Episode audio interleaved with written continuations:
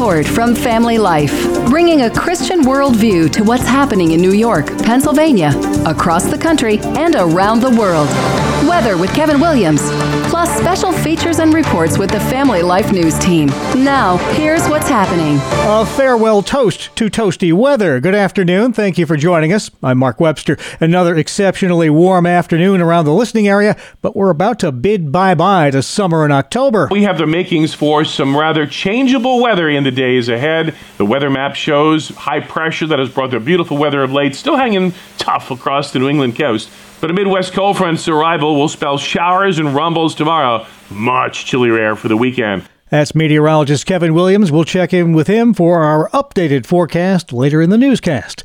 Speaker seekers, that's our other top story. Members of the House of Representatives Republican majority have a tall task ahead and not much time to accomplish it. Pick a new speaker to succeed Kevin McCarthy. A whole lot of things hang in the balance as Congress sits idle until they do. Fox correspondent Aishah Hasnie. Legislation at a standstill, including that budget that's due in less than 45 days. Also oversight work like issuing, I don't know, subpoenas in the Biden impeachment inquiry. That's frozen. Would be candidates are due to plead their case before membership on Tuesday. The early favorites appear to be Ohio's Jim Jordan and Louisiana's Stephen Scalise. Steve Scalise is the majority yes. leader. He's raised a lot of money. He has the institutional knowledge. Jim Jordan, though, has very strong relationships with members, both yeah. moderates and more hardline members. He was a founding member of the Freedom Caucus, leading a lot of the investigations. Former congressional staffer Garrett Ventry. President Biden's big concern next month's next deadline to fund the federal government or face a shutdown. We cannot and should not uh, again be faced with 11th hour decision. Um, brinksmanship that threatens uh, to shut down the government. And retired Major General Dana Pittard is worried about Russian President Vladimir Putin relishing a congressional holdup on U.S. aid to Ukraine. Which could also cause him to be much more emboldened, not only with Ukraine, but with other areas such as the Baltic states, Estonia, Latvia, Lithuania, who are right next to Russia. Um, if Russia becomes more emboldened, we'll see a more emboldened China. President Biden has hinted at an upcoming major address on the subject of U.S. aid to Ukraine. While Biden sweats that out, he's apparently had a major change of heart when it comes to U.S. border security policy. Homeland Security Secretary Alejandro Mayorkas announcing the waiving of 26 federal laws in South Texas to speed up the building of an additional 20 miles of the border wall in Starr County, Texas, just west of McAllen. Reporter Chris Fox in 2020, Biden said that that building a border wall was not part of a meaningful border policy. Secretary of State Antony Blinken, meanwhile, in Mexico to talk border policy with that country's leaders. The talks will focus on fentanyl and immigration. Record numbers of migrants are arriving at the U.S. border, but also wreaking havoc in Mexico. Senior U.S. administration officials said they want Mexico to target more clandestine fentanyl labs. Correspondent Adrian Bard in Mexico City. Three weeks into the United Auto Workers strike now, 400 more Ford employees furloughed yesterday. Sue Murphy's a 27 year Ford veteran. We're fighting for the next generation either way. So, we're, you know, it's not about do we have a choice. We don't have a choice, you know. We're out here for the long haul, whether we like it or not. You know, the picketing continues, but there is word of possible progress in contract talks. Offers between the automakers and the UAW have been exchanged, leading to meaningful progress in negotiations. That, according to a person with direct knowledge of the talks who spoke to the Associated Press. Union President Shawn Fain will update members Friday. In recent weeks, he has rolled out more walkouts, and it's not clear whether he'll do the same this week. CBS's Jennifer Kuiper. Day two of a scheduled three day walkout at healthcare giant Kaiser Permanente. Some 75,000 employees picketing hundreds of Kaiser hospitals and healthcare facilities from Hawaii to Washington. Inflation has gone up so much, and cost of living has gone up so much,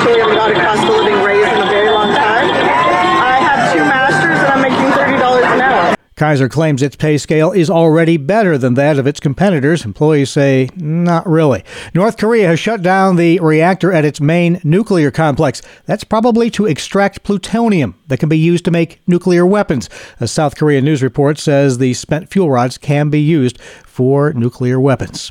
Those who couldn't wait to get their hot little hands on Apple's new iPhone 15 may have gotten exactly that hot hands. The phone has a documented overheating problem.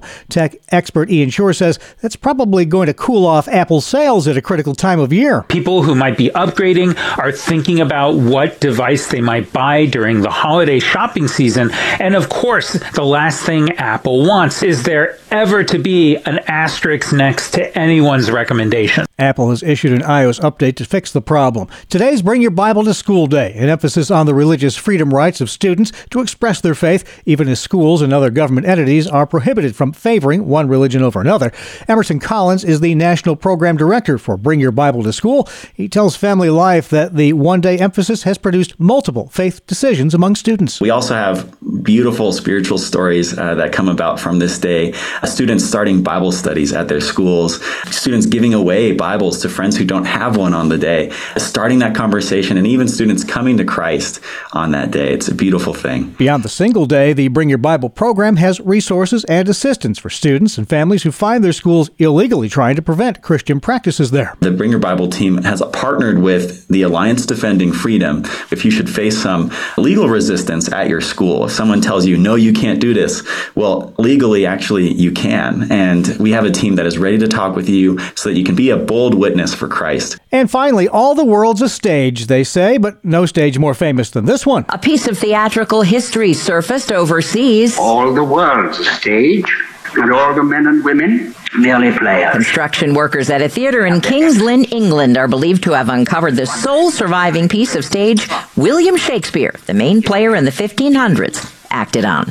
CBS's Deborah Rodriguez. Still to come on the news this hour, we'll get the latest on the UAW strike impact in the listening area. Three Philadelphia cops recovering after being shot responding to a domestic dispute, and we'll have the leaf peeping forecast for you as well. Good afternoon. I'm Kevin Williams. It's balmy now, but some rather chilled winds are set to blow this weekend. Those winds will bring us some rain as well. Forecast hotels are up in 10. All right, thank you very much, Kevin. New York Governor Kathy Hochul joined United Auto Workers members on the picket line in Rockland County, New York yesterday. They want good wages, they want benefits, they want respect. And I encourage the leaders of the auto companies to get, stay at the table, get back to the table, and roll up their sleeves and get the job done. To this point, the direct impact of the UAW strike on New York and Pennsylvania has been minimal compared to other states. Nationwide, though, about 25,000 UAW workers are off the job. Another 3,000 have been laid off by the big three automakers.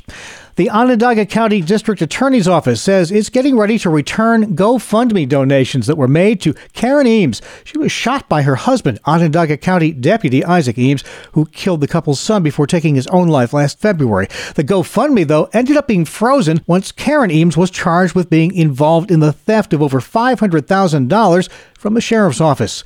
People who want a refund have to respond to the DA's office email by October 22nd. Ground has been officially broken for a brand new law enforcement training facility in Cheektowaga. The budget had cost more than a million dollars. The facility will include things such as a weapons cleaning area and also a virtual reality training room. Some of the space also will be used by the Erie County Police Academy. To Tompkins County, where Ithaca Tompkins International Airport's getting a needed boost to its bottom line. This comes comes in the form of a federal grant. The airport's been awarded the Small Community Air Service Development Grant worth three quarters of a million dollars, which will be used to help an airline set up a direct flight from Ithaca to Washington, D.C. No word yet on what company might be offering those flights or when they'll begin. To Pennsylvania, three Philadelphia cops shot responding to a domestic dispute over a video game. Interim Police Commissioner John Stanford. Officers arrive. Um, he begins to immediately fire upon our officers, striking uh, two officers and one sergeant. All three officers are in stable condition. The gunman was killed. Just north of Philly, a school district has passed a restroom policy based on anatomy at birth. The new rule passed this week by the Perkiomen Valley School Board will limit restrooms based on the user's birth gender, but single-use bathrooms will still be available to be used by any student. The 5-4 vote came after an objection raised by the father of a distressed daughter concerned about a boy in the girls' room and subsequent protests and debate that broke out. And to Pennsylvania politics, we've got a ways to go, but incumbent Democratic U.S. Senator Bob Casey is leading Republican Dave McCormick in the first poll released in the 2024 Pennsylvania U.S. Senate race. More from Family Life's Sarah Harnish. The poll released by Quinnipiac University on Wednesday shows Casey with a 50 to 44 percent lead over McCormick, who was endorsed by the state's Republican Party shortly after he announced a second run for Senate. Quinnipiac is calling this race one of the most intensely and competitive races in the United States. Most voters polled said they need to know more about Dave McCormick. Sarah Harnish, Family Life News. Thank you, Sarah. Pennsylvania lawmakers are again considering expanding the state's voter ID requirements, this time as part of a larger proposal to change the date of the 2024 presidential primary. The Democratic controlled State House is expected to consider a Republican authored amendment that would require voters to show proof of ID every time they cast a ballot in person. Now, currently, state law reads that voters only need to show proof of identification the first time they vote at a polling place. It's unclear whether there is enough support, though, in the 203 member chamber where Democrats hold a one vote advantage to advance such a proposal. Neither Democratic Governor Josh Shapiro nor the GOP controlled state Senate have publicly weighed in on the measure yet.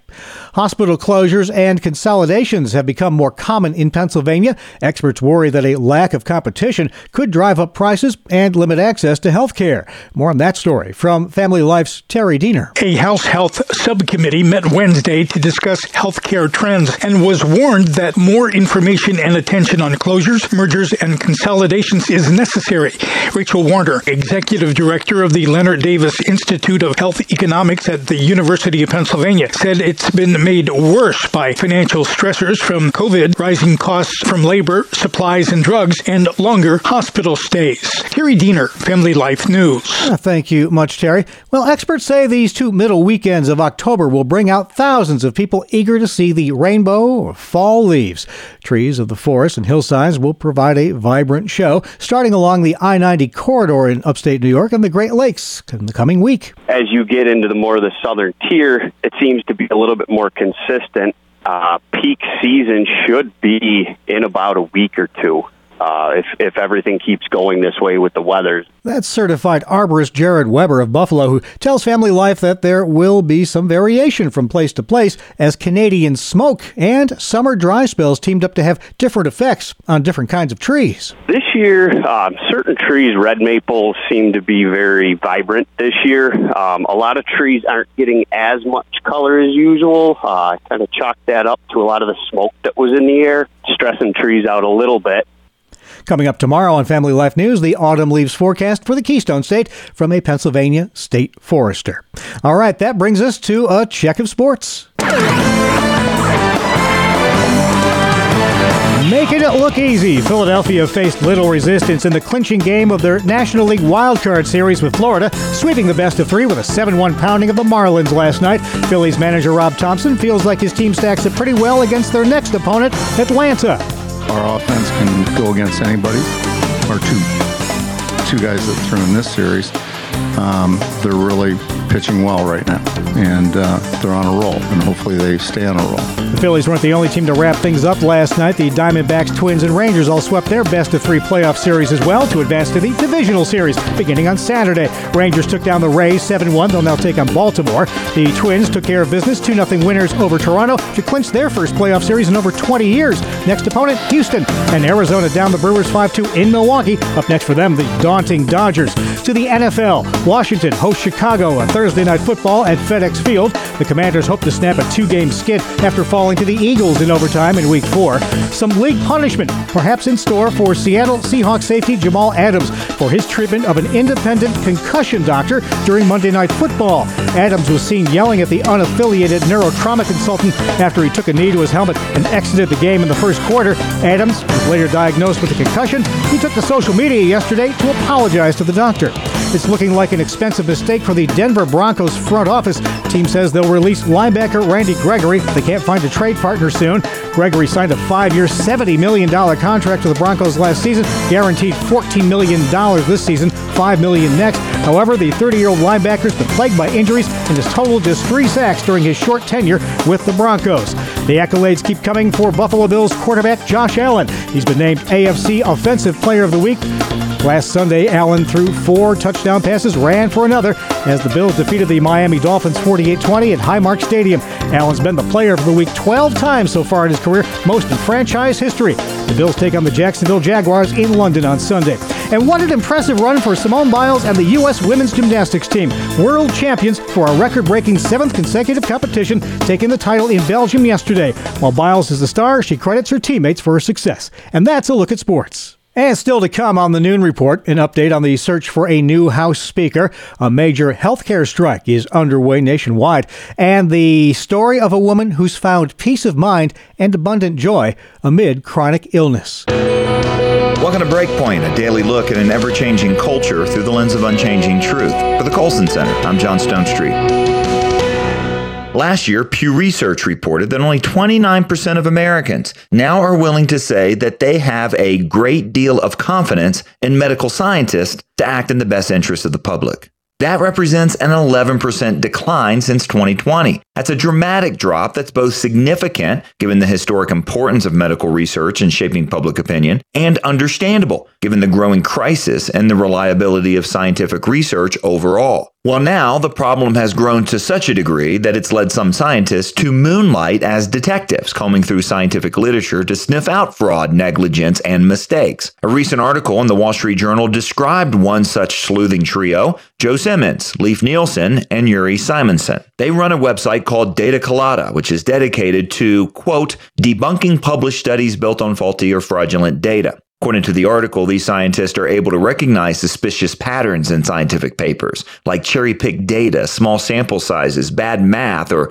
just results that don't make any sense. Well, thanks in large part to the efforts of sleuths like Data Colada, at least 5,500 faulty papers were retracted in just 2022 alone. And that is compared with only 119 that were retracted back in 2002. And all this debunking has led to embarrassing resignations, including by the former president of Stanford University, as well as upended careers and retaliatory lawsuits. Now, of course, human fallenness is what's behind this mess, and that may sound like an oversimplification, but it's quite significant in light of the common myth of the objective scientist always following wherever evidence leads. In addition to faulty and fraudulent results being just more interesting, there are material incentives to fudge research. Pumping out papers can, and I quote here, yield jobs, grants, speaking engagements, and seats on corporate advisory boards. This is what pushes researchers to chase unique and interesting findings, sometimes at the expense of truth. And yet, as the Wall Street Journal piece makes perfectly clear, scientific fraud has real world cost. Quote, flawed social science research can lead to faulty corporate decisions about consumer behavior or misguided government rules and policies. Errant medical research risks harm to patients. Researchers in all fields can waste years and millions of dollars in grants trying to advance what turns out to be fraudulent findings. End quote. And more fundamentally, scientific authority is so often wielded these days as a kind of hammer to end all political, social, and cultural debate on everything from evolution to abortion, pandemics to climate change, gender to gay adoptions. The so called science is settled line is frequently invoked, and people actually believe it. The more science is sold as unassailable and then corrupted by politics and personal ambition, the more that its rightful authority will be compromised. And that would be a real tragedy, given just how vital a tool scientific investigation can be for discovering truth and just how much science itself reveals about the world we live in and the kind of creatures we are. Remember, science was born out of a Christian view of life in the world. Scientists like those at Data Colada, those who hope to restore integrity to the scientific enterprise, have to hold their peers accountable. And in the process, they're calling our attention back to the human element in science. It's never, strictly speaking, an objective enterprise. Good science requires not just our sharp minds, but also moral integrity. Good science has to be linked with good character. If science is to be a legitimate search for truth, Scientists have to be people who love truth. For the Colson Center, I'm John Stonestreet with Breakpoint. Today's Breakpoint was co authored by Shane Morris. For more resources to live like a Christian today, go to breakpoint.org. All right, let's check in with meteorologist Kevin Williams. Well, we have the makings for some rather changeable weather in the days ahead. The weather map shows high pressure that has brought the beautiful weather of late still hanging tough across the New England coast. For this afternoon, partial sunshine and warm with high temperatures mid 70s to mid 80s. Clouds increasing and thickening tonight and mild, low temps low 60s. Tomorrow, mostly cloudy with showers arriving, a rumble of thunder, high temps mid 60s and mid 70s. Much chillier air for the weekend. All right, thank you, Kevin. This is the Noon Report on Family Life. I'm Mark Webster. Thank you again for joining us. Let's recap some of the top stories this day.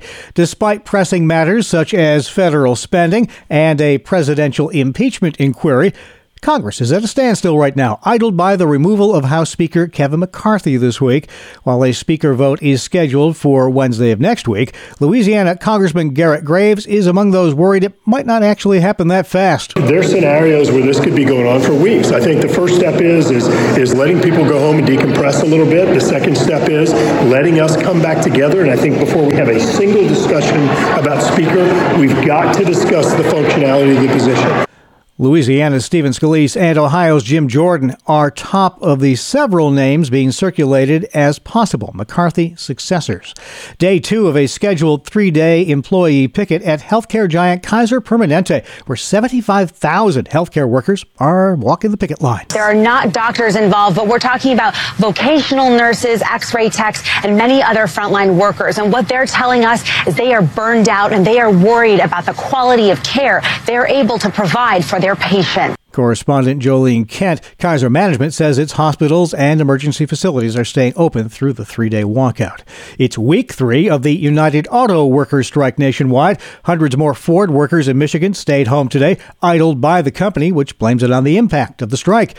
Veteran Ford worker Sue Murphy admits the long walkout is kind of scary. We've never been in this situation before, so we don't really know what tomorrow's going to bring. There are reports of progress in those UAW contract talks with the big three automakers. A deadly dispute in Philadelphia over a video game. A 12 year old boy called 911 saying his father had shot his uncle in a fight over the game. Cops were called, and interim Philadelphia Police Commissioner John Stanford says the suspect positioned himself and waited for police to get there so he could attack. When officers arrive, um, he begins to immediately fire upon our officers, striking uh, two officers and one sergeant. Stanford says the cops were able to fire back, and the man was killed. KYW's Tim Jimenez. All three officers are reported to be in stable condition. You're listening to the Noon Report on Family Life.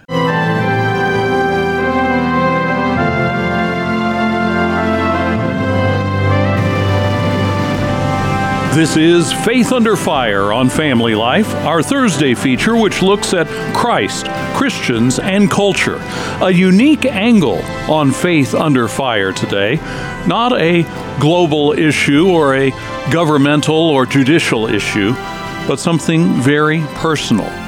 Sometimes people find their faith is under fire because of a health challenge or some other problem that is a setback. Today, I introduce you to Andrea Herzer, a Christian writer who has suffered through a long process of hope and healing and has discovered some things along her two decade journey. I'll start with over over 20 years ago, shortly after the birth of our third child, I went from being an active wife and mom to being bedridden with pain, had surgeries, procedures. I was diagnosed with a few things at that point. Um, and the two that I'll mention is fibromyalgia. And uh, I also have interstitial cystitis. As I pursued healing for my broken body, I started to realize that that single minded pursuit was only breaking me further. And I wasn't experiencing the abundance of Christ in my life, even though I'd been a believer for many years at that point. Your life story is incredible. I think Incurable Faith is a wonderful title for this. That there are a lot of people that deal with chronic and uh, incurable diseases, but you have taken that into a spiritual realm to say that the faith we have that sees us through long term health conditions. Give us the prescription. What's the RX for having an incurable faith? Well, an incurable faith gives us an eternal perspective which helps us to cling to hope, to true hope, gospel hope through our challenges. And isn't that what following Jesus is all about anyway? So, a lot of times when we've been given a diagnosis and it's considered incurable, which I have a few of those, we know that God can heal us and He certainly can. And He can choose to do that in this lifetime, but we're assured of the hope of eternal healing and so that is the focus of the book is that healing occurs in more than one way and spiritual strength is necessary to deal with the challenges that we face when going through illness or caregiving or any other hardship. Andrea, how has your personal faith been affected by the diseases and challenges you have been going through?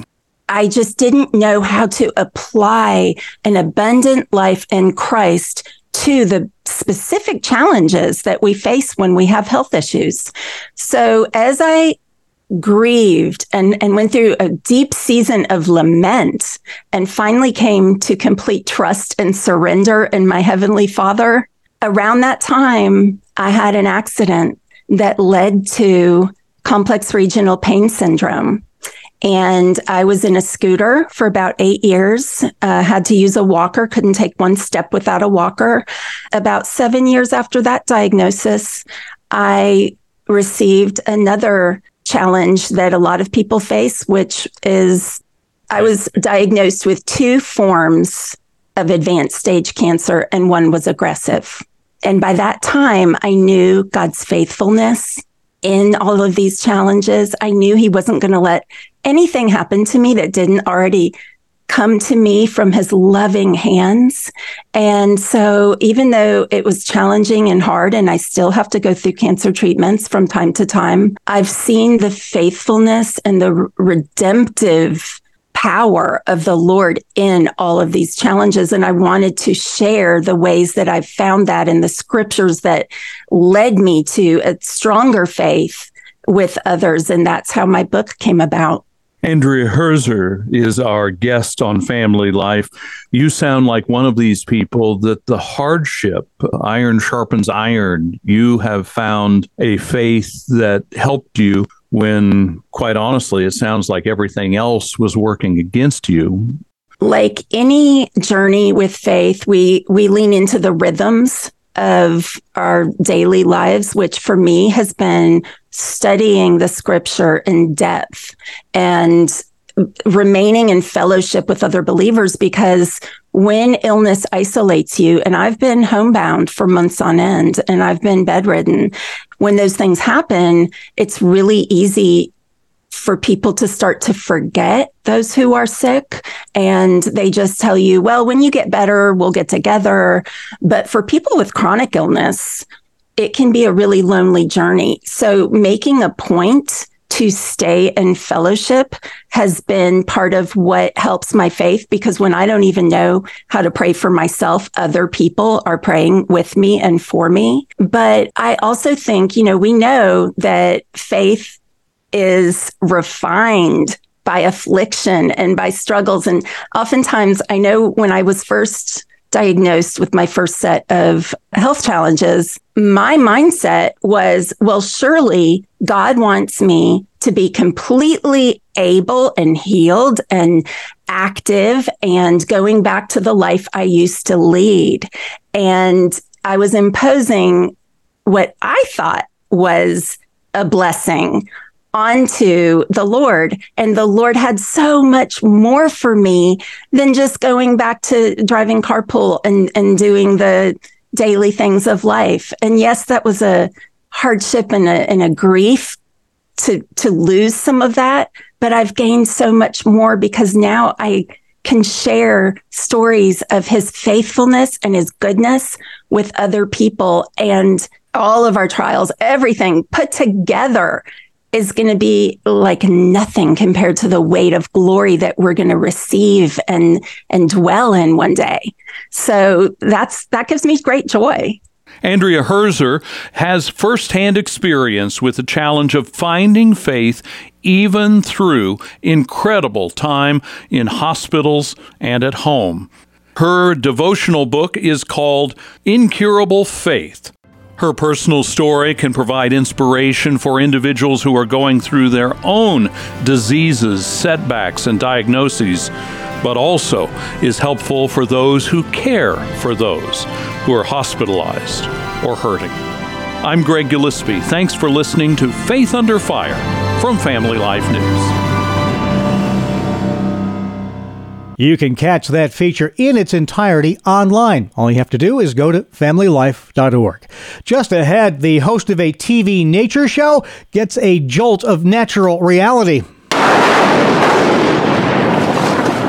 I got hit. I felt it, yeah. Here is your Family Life regional weather forecast. Changeable weather in the days ahead. Partial sunshine and warm with high temperatures mid 70s to mid 80s. Clouds increasing and thickening tonight and mild, low temps, low 60s. Tomorrow, mostly cloudy with showers arriving, a rumble of thunder, high temps, mid 60s and mid 70s. Saturday, cloudy, a soaking rain possible on the Interstate 81 corridor of central New York and eastern Pennsylvania. Scattered showers elsewhere, highs only mid 50s to mid 60s, and blustery, chilly Sunday, a few scattered showers and some breaks of sun. Oh, well, it was nice while it lasted. Finally, at noon, an Animal Planet host got a painful lesson about meteorology. Wildlife expert and biologist Forrest Gallant was standing knee deep in a Florida swamp recording a video segment when. When I'm out here in a place like this in a remote swamp where the thunder's cracking off and there's alligators cruising around and. I got hit. I felt it. Yeah. I got hit. That hurt. Yeah, it just hurt. I bet that hurt. The gallant Mr. Gallant says the superconductive water he was standing in drove electricity from the nearby lightning strike through his entire body, that he was even briefly paralyzed during the hit. But aside from some residual soreness, Gallant says he's doing fine now, aside from a lingering metallic taste in his mouth for which he says he's been chewing a lot of gum to try to get rid of the taste. Well, maybe the close call will somehow jumpstart his TV career. That's the world we live in for Thursday, October 5th, 2023. As always, we thank you very much for listening. I'm Mark Webster, Family Life News. You've been listening to the Noon Report, heard weekdays on Family Life. Thank you for listening.